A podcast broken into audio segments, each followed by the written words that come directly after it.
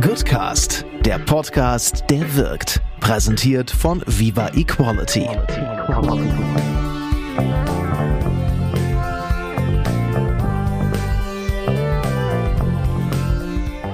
Was habe ich in den letzten Folgen, in den Intros nicht schon schön mit Zahlen um mich geschmissen? Ja, die Leute, mit denen ich rede, sind natürlich auch wirklich alles großartige Menschen, die mega krasse Dinge bewegt haben. Aber jetzt, angeschnallt, kommt einer um die Ecke, der mit Zahlen auftrumpfen kann, die ich so auch noch nicht gesehen habe. Philipp von der Wippel von Project Together hat es geschafft, über 2000 soziale Initiativen und Impact-Startups zu begleiten, hat über 10 Millionen Menschen in Kampagnen erreicht, hat hunderttausende Menschen in Prozessen beteiligt und hat 15 Millionen Euro Finanzierung für Missionen und Fonds eingeholt und insgesamt 80 staatliche Partnerschaften beteiligt. Durchatmen. Krasse Zahlen, ey. Krasser Typ. Wie schafft man es eigentlich, 80 staatliche PartnerInnen an Projekten zu beteiligen? Wie setzt man das auf? Was ist denn eigentlich Collective Action? Was ist das, was Philipp da zusammen mit seinen Kolleginnen macht? Woran die rumbauen? Und wie kann es sein, dass so eine Dinge wie Wir vs. Virus mit einmal total groß sind und eigentlich gar nicht mehr zu übersehen sind? Philipp hat verdammt viel vor. Es ist zum Teil auch so, dass er durchaus Kritik übt daran, wie der Staat seine Aufgaben wahrnimmt. In jedem Fall ist dieser Podcast eine absolute Hörempfehlung. Los geht's!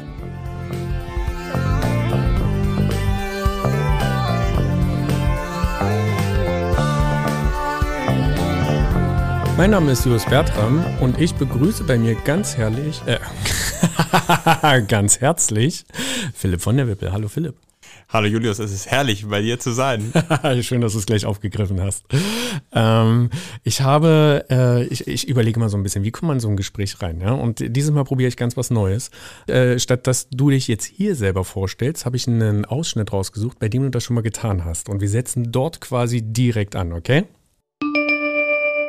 Thank you. Project Together is a collective action platform. We orchestrate mass-scale collaboration between bottom-up civil society and top-down institutions. I'm here today on behalf of a great team and an outstanding community. We all know that the existential challenges we face can only be solved collectively, but our institutions do not reflect that. They're not designed to orchestrate collective action. We have to complement this. We have to make collective action part of our democratic framework. Imagine a process in which thousands of organizations and individuals come together, assemble around societal challenges, build trust, share resources, and join in collectives in which they create more impact what they could ever done individually.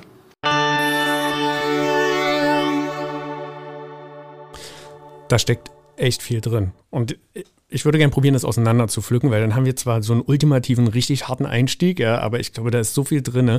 Also man muss sagen, du hast einen Preis bekommen und du hast ihn entgegengenommen für das ganze Team. Du wurdest ausgezeichnet von der Schwab Foundation auf dem World Economic Forum 2023. Als was? Als erster Preisträger der neuen Kategorie, wo sie Social Innovators auszeichnen, in der Kategorie Collective Action. Also wo es darum geht, neue Modelle, neue Formen, wie wir Akteure aus Zivilgesellschaft, Politik, Wirtschaft wirklich ins gemeinsame Handeln, nicht nur ins gemeinsame Reden, ins gemeinsame Handeln bekommen. Und da war ich einer von mehreren, vor allem auch nicht aus dem globalen Süden, die ausgezeichnet wurden und war, glaube ich, also der Einzige aus Europa. Ja, super gut. Ey, herzlichen Glückwunsch.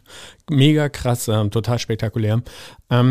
Und um das so ein bisschen gezielt auseinander zu pflücken. Also das eine ist, du redest über euer Team. Gib uns eine Vorstellung, wie groß ist das? Wie viele Menschen seid ihr? Ja, wir sind jetzt mittlerweile 40 Menschen, die in jetzt aktuell 5 verschiedenen Missionen, wie wir es nennen, also in 5 verschiedenen großen gesellschaftlichen Herausforderungen, um die wir herum dann solche sogenannten Collective Action Prozesse, kommen sicher gleich nochmal dazu, wo wir hunderte Akteure, sei es Sozialunternehmer, Sozialinnovatoren, Bottom-up, aber auch eben Ministerien, Kommunen, Unternehmen, Wohlfahrtsverbände, die quasi eher als Top-Down-Organisationen arbeiten, wo wir die zusammenbringen ins gemeinsame Handeln, um wirklich Herausforderungen anzugehen und zu lösen. Okay, Collective Action, du hast es eben gesagt, kommen wir gleich drauf zurück. Du hast damit wann angefangen? Du machst es schon ein paar Jahre. Ich meine gelesen zu haben, du hast damit angefangen, als du 16 warst? Genau, ich habe mit 16 angefangen und da habe ich natürlich nicht mit dem angefangen, was wir heute tun. Das hat sich sehr evolutionär entwickelt.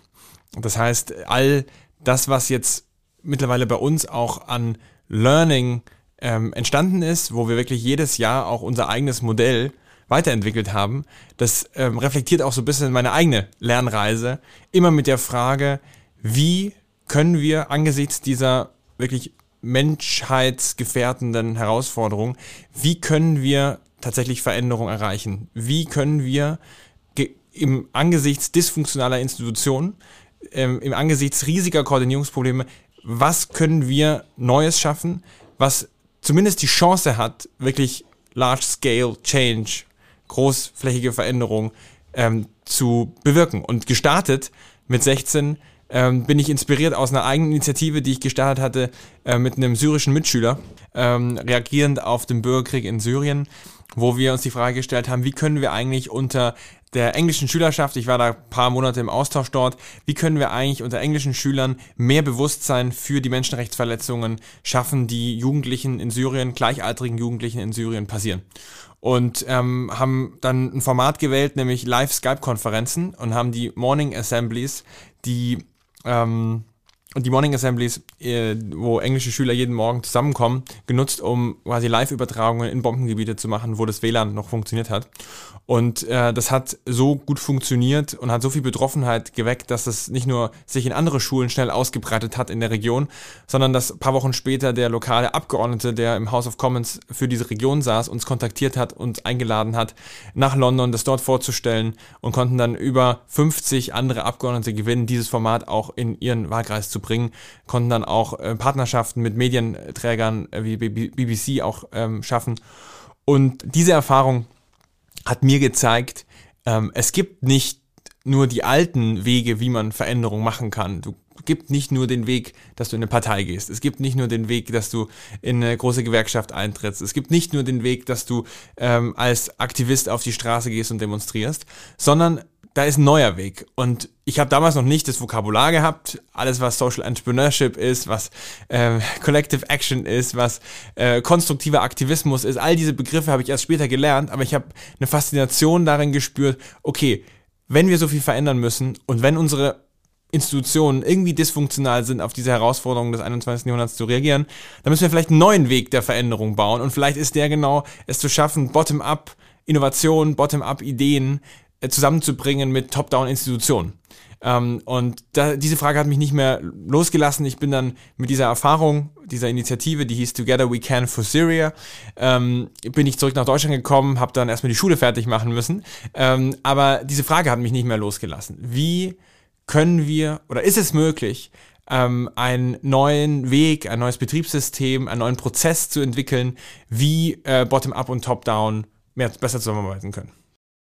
Ein kleiner Hinweis in eigener Sache. Der GoodCast wird von uns mit viel Liebe für dich produziert.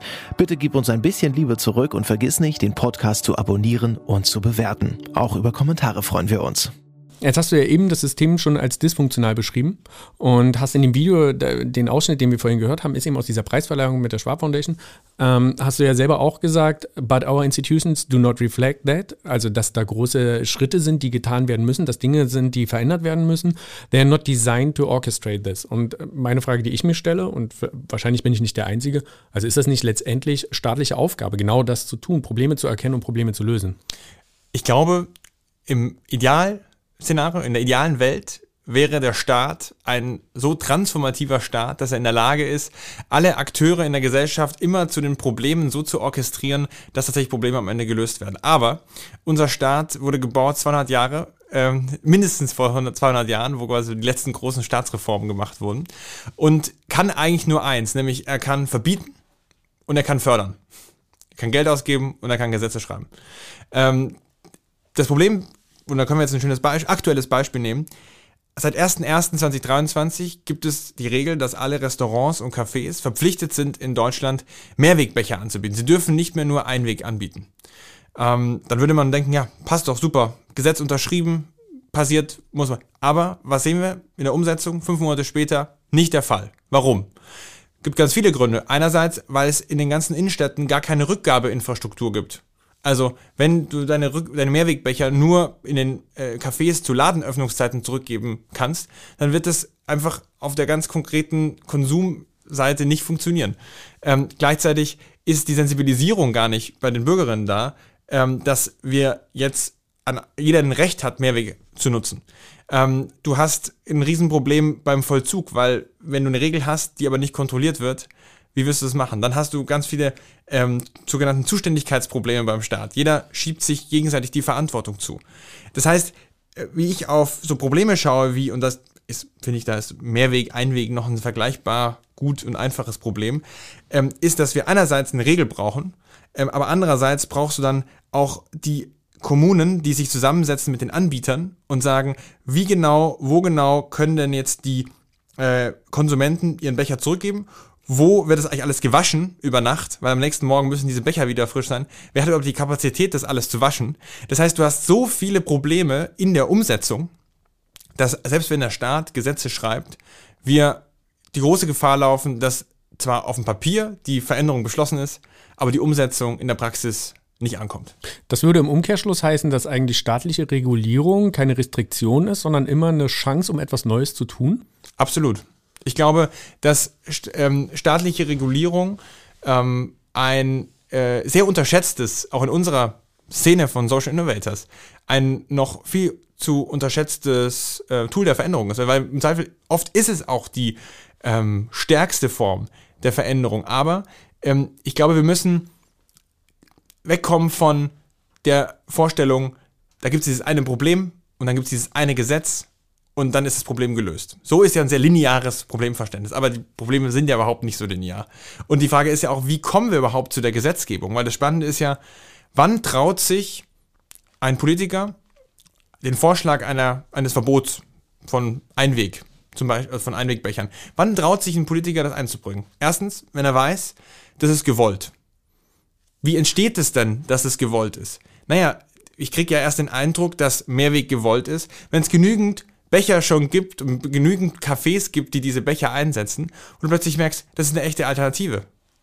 Das heißt, die Aufgabe auch von Sozialunternehmern ist auch im Vorfeld von Gesetzen vorzumachen, dass eine bessere Alternative existiert, um zu zeigen, dass der Verbot dessen, was man nicht mehr will, gar nicht so schlimm ist, weil es eine bessere Alternative gibt. Sozialunternehmer kommen auch dann wieder rein, wenn das Verbot da ist und plötzlich neue Realität herrscht, ja, quasi die Marktbedingungen sich verschoben haben, um quasi das mit Leben zu füllen. Das ist aber eine harte Wette, ja, die du da beschreibst, weil als Sozialunternehmer heißt das quasi, ich gehe letztendlich wirtschaftlich auch in ein riesengroßes Risiko rein. Also ich erkenne ein Problem, es gibt keine gesetzliche Regulierung dafür, ich schaffe eine Lösung, von der weiß ich aber nie, dass sie gesetzlich irgendwann mal greifen wird, was es tatsächlich schwierig macht. Das ist, glaube ich, genau der Punkt. Wir müssen es schaffen, und da kommen wir zu sprechen auch auf die Frage, wie finanzieren wir eigentlich Sozialunternehmer, wie finanzieren wir eigentlich diese Form der Systemveränderer? Ich glaube, wir müssen die finanziellen Spielräume schaffen, dass Sozialunternehmer in Zukunft Wetten abschließen und letztlich Märkte aufbauen, die es noch gar nicht gibt. Dinge kreieren, wo die Gesetzgebung später erst kommen wird.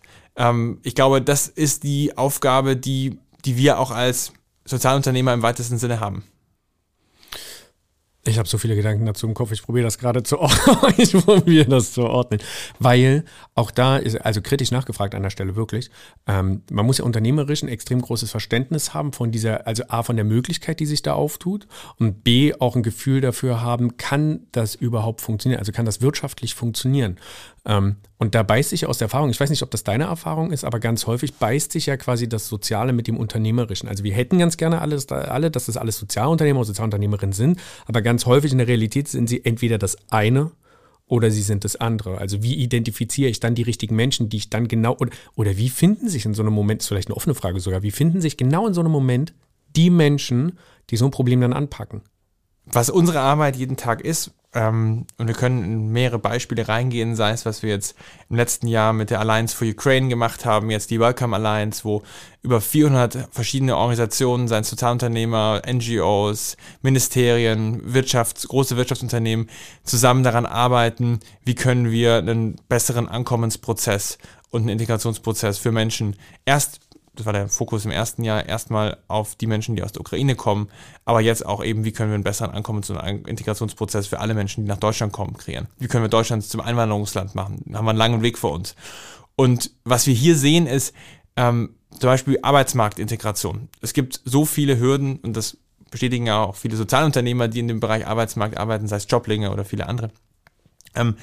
Das ist ja nicht wirklich ein klassischer Markt, ja, wo du rangehst, ein Produkt entwickelst und dann deine Endkonsumenten ansprichst und dann siehst, ob sie deinen Schokoriegel kaufen oder nicht.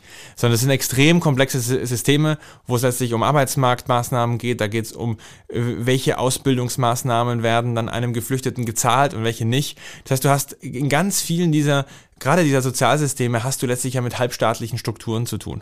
Wo, wenn du wirklich eine Veränderung bewegen willst, also du sagst, ich will, dass ab sofort Sprachkurse deutlich effektiver ablaufen, weil sie vielleicht aktuell total ineffizient ablaufen, damit du diese neue Form der Sprachkurse wirklich in die Breite bringen kannst, musst du eigentlich eine Zertifizierung bekommen, dass deine neue Maßnahme jetzt auch bei der Agentur für Arbeit, bei den Jobcentern gelistet ist und an die Geflüchteten dann auch weitergegeben wird und auch bezahlt wird.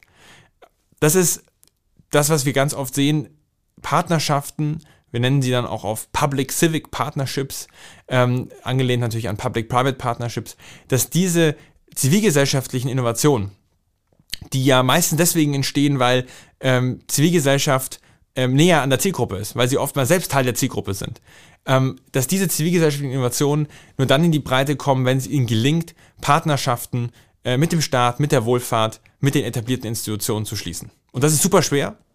Dafür gibt es keine Infrastruktur. Das ist nicht in unserem Grundgesetz so vorgesehen. Unser Grundgesetz und damit unsere ganze Governance ist aufgebaut auf Trennung. Aus gutem Grund. Ja, du wirst Gewaltenteilung, du wirst klar ausdifferenzieren, wer hat welche Rolle. Der Bund hat diese Rolle, die Länder haben die Rolle, die Kommunen haben die Rolle, die Wohlfahrt übernimmt diesen Part, die Wirtschaft macht das, Zivilgesellschaft ist da irgendwie so lose mit verankert. Und jetzt haben wir eine Situation, wo plötzlich nicht mehr Trennung das Credo ist, was absolut richtig ist, aus einer Perspektive von Gewaltenteilung, Macht dezentralisieren, sondern plötzlich haben wir Probleme, wo wieder alle zusammenarbeiten müssen. Also Bauwende, bestes Beispiel. Du brauchst den Gesetzgeber, der Hand in Hand arbeiten muss mit den Kommunen, Hand in Hand arbeiten muss mit den Handwerksbetrieben, Hand in Hand arbeiten muss mit den Wärmepumpenherstellern.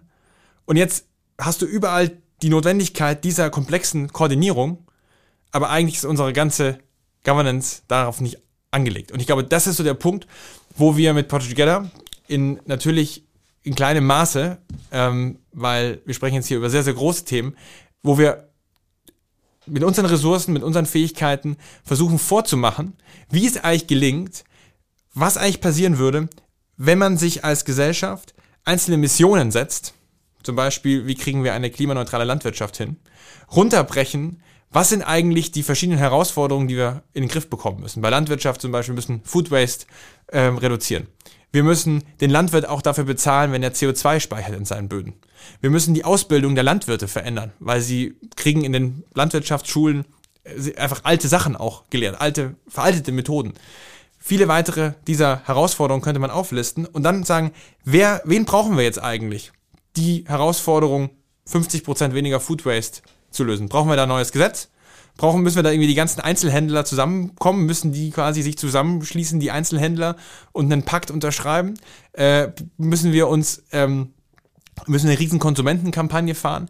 Müssen wir das mit der BSR in Berlin irgendwie klären, wegen den Abfällen? Also, das ist, glaube ich, die Herangehensweise, wie ich mir in Zukunft, weil eine Utopie ist, wie wir als Gesellschaft Probleme lösen, dass wir sozusagen Missionen setzen, dass wir Herausforderungen daraus ableiten und dass wir dann total akteursagnostisch rangehen und sagen, wer muss jetzt hier was tun, um was zu lösen. Und das versuchen wir in unseren Collective Action Prozessen vorzumachen und jetzt immer mehr auch zur Norm zu machen, dass es am Ende komplett egal ist, wer die Lösung bringt, weil ja, du brauchst einen Sozialunternehmer, der vielleicht einen coolen neuen Prozess, die coole neue App hat, aber ich glaube, unsere Erkenntnis ist doch auch aus den letzten Jahren, meine Erkenntnis ist aus den letzten Jahren, dass die Lösung, sei es die App, sei es der Prozess, sei es das neue Modul, sei es das neue Lehrfach, ist vielleicht 20% der Miete. Aber 80% der anderen Miete sind dann halt die Partner, die wirklich vor Ort in den lokalen Strukturen sind, die Umsetzungspartner sozusagen sind. Jetzt hast du euch eben kurz als klein beschrieben. Ich muss das ein bisschen einordnen in Zahlen und die sind eurer Website entlehnt. Also ihr seid 2000 soziale Innovationen und Impact-Startups begleitet, 10 Millionen Menschen in Kampagnen erreicht, 100.000 Menschen in Prozessen beteiligt, 15 Millionen Euro Finanzierung für Missionen und Fonds eingeholt und 80 staatliche PartnerInnen beteiligt. 80 staatliche PartnerInnen beteiligt in Bezug auf das, was du vorher gesagt hast. Wie identifiziert ihr die und wie kommt ihr an die ran? Wir haben natürlich auch irgendwo gestartet. Wir haben, und ich hatte es gerade erwähnt, mit 16, als ich die Schülerinitiative gestartet habe und dann überlegt habe, wie können wir eigentlich das systematisieren, dass Zivilgesellschaft gemeinsam mit Staat an Problemen arbeitet. Da haben wir unser erstes Produkt Coaching. Ja? Coaching für letztlich junge soziale Gründer. Und dann, ein paar Jahre später, war unsere Erfahrung, unser Learning, ja, Coaching allein reicht nicht, soziale Gründer brauchen so viel mehr. Und dann haben wir gemerkt, ja gut, aber soziale Gründer, selbst wenn sie das Kapital haben, selbst wenn sie die Expertise haben, oft fehlen ihnen die Partner. Und der ausschlaggebende Anlass, wo wir angefangen haben, den Staat, und du hast ja nachgefragt nach den vielen verschiedenen staatlichen Partnern, mit denen wir arbeiten, das war Wir vs. Virus. 2020, die Pandemie ist über Deutschland reingefallen. Wir haben uns mit 6 anderen Organisationen zusammengeschlossen und haben innerhalb von 5 Tagen den Wir vs. Virus Hackathon ins Leben gerufen. Und der funktionierte so, dass wir rausgegangen sind mit Wir vs. Virus. Unsere Gesellschaft steht vor überhaupt nicht übersehbaren Herausforderungen. Wir haben die Öffentlichkeit gefragt, was sind die Herausforderungen, die ihr gerade seht? Wir haben innerhalb von 24 Stunden 2000 Herausforderungen zurückgeschickt bekommen. Wir haben die über Nacht quasi kuratiert, geclustert, haben die aufbereitet, haben dann diese 80 verschiedenen Herausforderungsfelder rausgegeben wieder, haben dann aufgerufen, wer kann was hier beitragen. 42.000 Menschen haben sich registriert, 27.000 Menschen haben dann wirklich mitgemacht an dem Wochenende. Und in dem Zuge haben wir das Bundeskanzleramt als Schirmherrschaft gewinnen können über den Partner Tech for Germany und Digital Service for Germany, mit dem wir einer der 7 Partner. Und von dort an ab dann waren sehr viele Ministerien, aber dann auch immer mehr auch Vertreter von Landesregierungen mit dabei in dem Prozess. Und es war ein Moment der Krise, der plötzlich die Offenheit im Staat kreiert hat, zu sagen, wir wissen die Antworten auch nicht. Wir müssen uns unterhaken, wir brauchen die zivilgesellschaftlichen Ideen, wir brauchen die zivilgesellschaftlichen Kräfte. Jeder muss mitmachen. Und das war für uns deswegen ein unglaublicher Lernprozess, diese 6 Monate, wo wir dann die Lösungen, die aus diesem einen Hackathon-Wochenende rausgekommen sind, versucht haben, mit dem Staat auch in die jeweiligen, ja, in die jeweiligen Umsetzungssysteme zu bringen. Und haben von dort aus dann versucht, diese Learnings, und tun wir jetzt auch auf die anderen Themen, die wir tun, sei es jetzt Kreislaufwirtschaft, sei es Landwirtschaft, sei es Integration, auch dort den Staat als einen Partner einzubinden. Ist ein bisschen eine ketzerische Frage. Aber glaubst du, dass Project Together so erfolgreich wäre, wenn es Corona nicht gegeben hätte? Also weil es hört sich an, als wäre es wie ein Beschleuniger gewesen. Ihr habt vorher was gebaut über Jahre und dann hat es mit einmal richtig krass Fahrt aufgenommen, wenn mit einmal ein übermenschlich großes Problem da war und ihr eine Lösung anbieten konntet. Es war, wie du sagst, wir haben genau das, was dann gebraucht war in dem Moment, nämlich viele Menschen, die bereit sind, an kollektiven Herausforderungen zu arbeiten, im Digitalen. Das war genau das, was wir in den Jahren davor vorbereitet haben. Dass wir in vielen anderen Themen natürlich auf viel kleinerer Basis, nicht mit 27.000 Menschen, sondern halt mit über ein paar hundert Menschen, wir im Bereich Plastik, im Bereich Klima schon gemacht hatten. Und ganz viel gelernt haben darüber, wie kann man eigentlich aus so einem riesen Chaos, wie kann man das so ordnen, so auch den Prozess steuern, dass aus diesen vielen Menschen und Organisationen, die auf einmal zusammenkommen, dass dort Partnerschaften entstehen, wo hinten wirklich was rauskommt. Und natürlich war das eine riesen Bewährungsprobe. Wir vs. Virus, das hat uns wirklich wachsen lassen. Da hättest du wahrscheinlich beim Wachsen zuschauen können. Aber das Gleiche ist uns dann das Jahr drauf wieder passiert, wo wir den Folgeprozess gemacht haben, der um die Folgen von Corona ging mit Update Deutschland. Und genauso großes Wachstum war letztes Jahr auch wiederum in einer sehr akuten Krise, wo eben der Angriffskrieg Russlands auf die Ukraine dann eben zur Alliance for Ukraine führte. Auch wenn natürlich die akuten Krisen immer die Momente sind, wo alle in der Gesellschaft verstehen, jetzt können wir nur noch gemeinsam, ist es entscheidend, dass wir es hinbekommen, auch auf die schleichenden Krisen, natürlich ganz vorneweg die Klimakrise, aber die Biodiversitätskrise, die demografische Krise, die wir haben, dass man die gleichen kollektiven Anstrengungen jetzt auf diese Krisen bekommt, weil wenn wir die schleichenden Krisen nicht angehen, dann werden die akuten Krisen, sei es riesige Dürren, sei es ein riesige Unwetter, dann werden die umso schlimmer. Und das ist das, warum wir jetzt auch gerade in Vorbereitung von einer neuen Mission sind im ganzen Bereich, wie können wir eigentlich den Fachkräftemangel, der riesig ist, wie können wir den in den Griff bekommen? Gerade der Fachkräftemangel auch für die grüne Transformation. Ja? Also wer bringt die ganzen Solarpaneelen aufs Dach? Wer stellt die ganzen Windräder auf? Wer baut die ganzen Wärmepumpen auf? Wer saniert die ganzen Häuser? Das ist eine Riesenkrise und die müssen wir genauso in einer kollektiven Anstrengung angehen. Ja, wir beide bauen die ganz offensichtlich nicht auf, weil wir sitzen lieber hier und reden miteinander. Aber was ich gerade eben mich gefragt habe, also du hast gesagt, ihr habt zuerst dieses ein bisschen aus dem Nichts quasi, Wir vs. Virus. Dann habt ihr Update Deutschland gehabt und dann kam Alliance for Ukraine hinterher. Und mit Sicherheit habt ihr jedes Mal irgendwie so einen Lernstep gehabt. Kannst du das beschreiben, welches so die größten Learnings war, die ihr jeweils von der einen Stufe zur nächsten hattet? Ja, da waren auch noch wichtige Zwischenschritte dabei, wo wir Farm Food Climate gestartet haben, wo wir Circular Futures gestartet haben. Ich würde es so skizzieren, wir haben, und ich gehe sogar vor Wir vs. Virus, weil als wir Wir vs. Virus gestartet hatten, waren wir auch schon 2 Jahre mit Vollzeitteam unterwegs und davor sogar noch mit einem ehrenamtlichen Team unterwegs. Ich glaube, der erste Sprung, den wir gemacht haben 2018, war von einem Modell, wir machen Coaching 1:1. Das heißt, wir haben Mentorinnen und Coaches ausgebildet, die dann soziale Gründer, Gründerinnen unterstützt haben. Eine 1:1, klassische 1:1 Mentoring-Beziehung. Haben wir gelernt, ja, diese 1:1 Unterstützungen sind gut, aber es wäre doch fast noch besser, wenn die sie untereinander kennenlernen würden. Ja?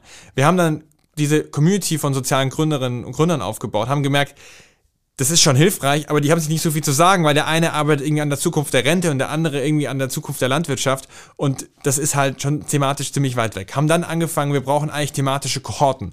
Haben dann quasi die erste thematische Bündelung gemacht. Haben dann aufgerufen, bei Act on Plastic alle Initiativen und Startups, die im Bereich Plastikvermeidung und Plastikrecycling arbeiten. Dann haben wir 110 Initiativen gemeinsam mit der Röchling-Stiftung im Programm Act on Plastic zusammengebracht. Haben gemerkt, das bringt schon richtig viel. Ja, da haben sich richtig viele kennengelernt. Da sind viele Partnerschaften entstanden unter den Initiativen. Die Gründerinnen von Traceless haben sich zum Beispiel dort kennengelernt, die jetzt ein sehr erfolgreiches Startup sind, wo sie bioabbaubares Plastik herstellen. Wir haben aber gemerkt, nur die Initiativen zu einem gleichen Thema zusammenzubringen, reicht nicht. Die brauchen Ressourcen, die brauchen Zugänge, Wir haben dann quasi einen ganzen Bauchladen an Unterstützung aufgebaut von irgendwie finanziellen Stipendien. Wir haben über 400 Experten, die quasi zu verschiedensten Themen zur Verfügung gestanden sind. Wir haben Pro Bono-Partnerschaften mit allen großen Unternehmen geschaffen und haben gemerkt, ja, die Ressourcen allein sind es auch nicht und haben dann den Sprung gemacht bei Viva vs. Virus, wo wir zum ersten Mal nicht nur die Bottom-up-Initiativen zusammen hatten, die Lösungsgeber, sondern wo wir auch die Umsetzungspartner dabei hatten, wo plötzlich die staatlichen Akteure dabei waren, die Wohlfahrtsverbände, wo dann auch die Unternehmen dabei waren. Und wir gemerkt haben, krass, die kommen viel weiter, wenn Lösungen nicht im stillen Kämmerlein entstehen, sondern wenn von vornherein der Umsetzungspartner mit an Bord ist. Sprich, da wurde eine Lösung entwickelt, wie man eigentlich Kurzarbeitergeld viel leichter beantragen kann.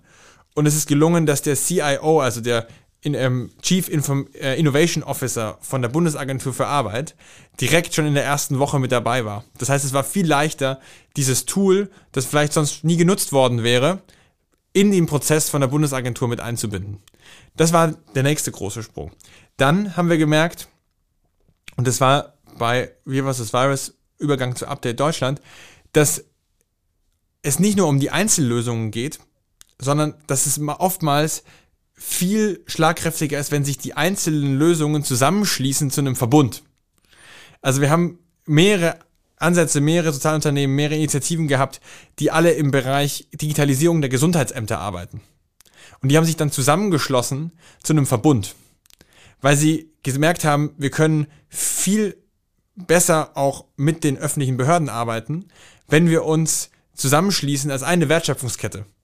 Und nicht alle alleine auf die zurennen, weil unsere einzelnen Lösungen sind viel zu kleinteilig, weil wir halt einzelne Tools haben, aber am Ende ein einzelnes Tool löst nicht das Problem, sondern die Summe an vielleicht einzelnen Tools löst ein größeres Problem. Das war unsere Erkenntnis, es geht also nicht nur darum, immer eine Lösung neben die andere zu setzen, sondern es geht vielleicht auch darum, irgendwie mal ganze Wertschöpfungsketten zu bauen. Das haben wir dann bei Farm Food Climate, also wo es um Landwirtschaft und Ernährungswende geht, auch gemacht, wo wir gesagt haben, okay, wie können wir all diejenigen, die eigentlich ein neues Produkt ein nachhaltigeres, regionaleres Produkt für die Supermärkte haben, wie können wir die zusammenschließen, dass die quasi als Verbund Richtung der Einzelhändler sprechen. Ja? Wie können wir also fördern, dass die Lösungen, die es schon gibt, sich besser verschränken, anstatt alle quasi alleine loszulaufen. Und bei der Alliance for Ukraine haben wir notgedrungen, weil einfach die Krise so groß war, dieses Learning fortgesetzt und verstärkt, nämlich wie können wir nicht nur einzelne Lösungen unterstützen, also sei es die verschiedenen Unterkunftsplattformen, die es gab, die verschiedenen Sprachangebote, die verschiedenen Arbeitsmarktmaßnahmen, sondern wie können wir eigentlich rauskommen aus der Logik, jede Organisation kämpft nur für sich selbst, sondern wie können wir eigentlich Kollektive bilden? Und da braucht es auch ganz neue Formen von Finanzierung. Und deswegen haben wir den Alliance for Ukraine Fund ins Leben gerufen, wo über 25 verschiedene Stiftungen sich zusammengeschlossen haben, 3 Millionen Euro gebündelt haben, wo es uns gelungen ist, mit diesem Geld eben Kooperationen vor allem auch zu fördern. Zu sagen, statt dass jetzt alle ukrainischen Organisationen eigene Informationskanäle bauen, wie kann man einen gebündelten gemeinsamen Telegram-Account bauen? Und ich bin fest davon überzeugt, dass nur wenn wir es schaffen, immer mehr in Collectives, also im Zusammenschluss zu agieren, dann können wir diese großen Probleme knacken, weil oftmals ist jeder Einzelne halt alleine zu schwach. Aber dafür braucht es auch die Finanzierungen und die Anreize, weil am Ende muss jeder seine Miete zahlen. Und bisher ist natürlich auch das Finanzierungssystem in Stiftungen, in der öffentlichen Hand stark auf eine Projektfinanzierung, auf wenn sie innovativ sind, noch sozusagen auf eine Organisationsfinanzierung, aber nicht, welche Stiftungen, welche Ministerien fördern denn die Problemlösung und sagen, hey, wenn ihr es schafft, euch zusammenzuschließen, dieses Problem zu lösen, dann gibt es 2 Millionen. Das findet so bisher nicht statt und wir versuchen mit solchen Experimenten wie so einem Fonds auch das zu ändern.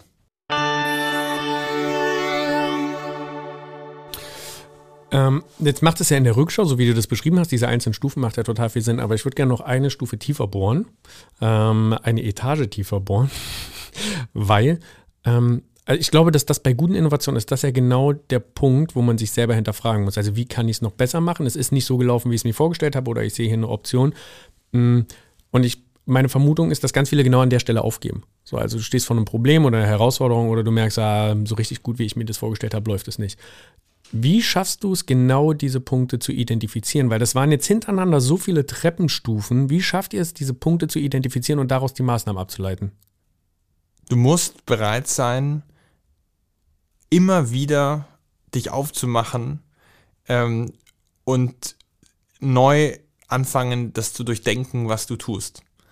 Du musst diese Unbequemheit bewusst immer wieder wählen, weil es wäre so viel leichter und wäre so viel bequemer, auch aus einer Organisationsperspektive, einfach mal das einzuloggen, was man macht und sagt, das machen wir jetzt für immer und für die nächsten 10 Jahre und das ist jetzt einfach, das ist das Produkt und that's it und Entwicklung abgeschlossen. Aber ich glaube, das wäre absolut in Ordnung, wenn man sagt, hätten wir auch schon vor 5, 6 Jahren abschließen können, wenn wir gesagt haben, wir sind ein Coaching-Unternehmen und dann wären wir einfach bei dem Coaching der sozialen Gründer stehen geblieben. Aber du musst halt wissen, was ist deine Ambition, was ist dein Anspruch?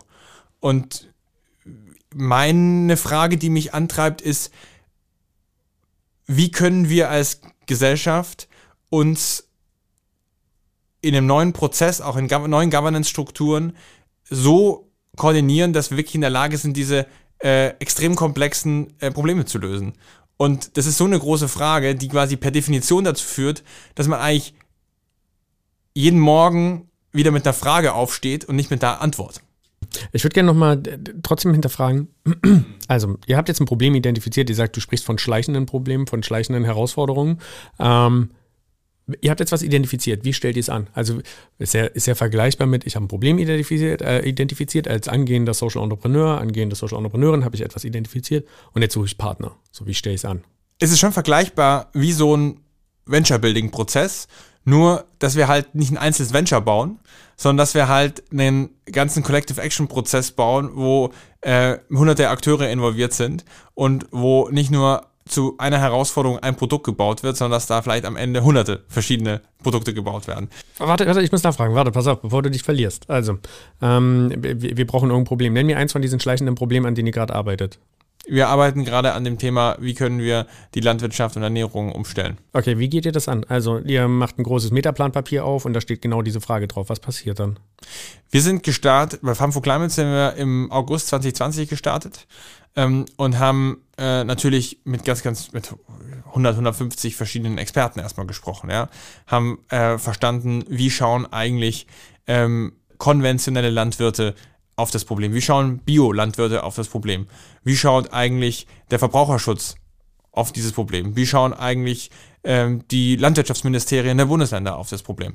Und haben dann immer mehr ein Mapping gemacht, was sind eigentlich die Herausforderungen, die uns davon abhalten, die Landwirtschaft umzustellen. Und haben dann gemerkt, ja, die Landwirte bekommen aktuell überhaupt gar kein Geld dafür, dass sie mehr CO2 speichern in ihren Böden, sondern sie werden nur für den Ertrag subventioniert. Die Landwirte bekommen sehr veraltete Methoden in den Landwirtschaftsschulen gelernt.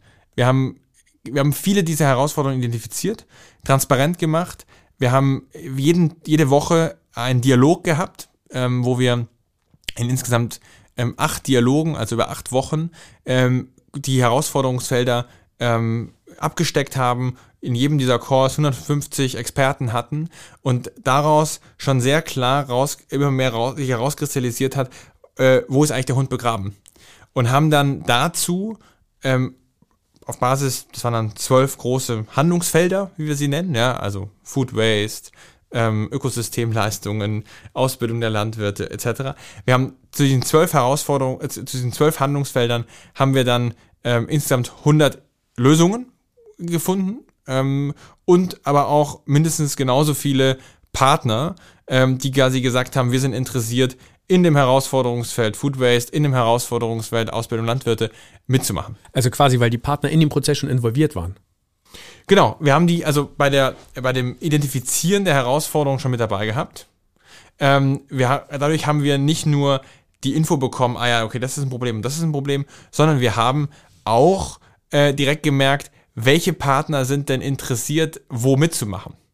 Also ist ja extrem wichtig für dich zu wissen, so ist eine Landwirtschaftskammer interessiert jetzt eher an dem Problem mitzuwirken, an der Lösung des Problems, oder ist eher interessiert an dem anderen Thema mitzuarbeiten. Das heißt, also im ersten Schritt geht es immer um Herausforderungen zu identifizieren, weil natürlich so ein Riesenthema wie wir stellen die Landwirtschaft um viel zu groß, viel zu abstrakt ist. Das heißt, du musst es runterbrechen in viele, viele deutlich mehr actionable Subteile.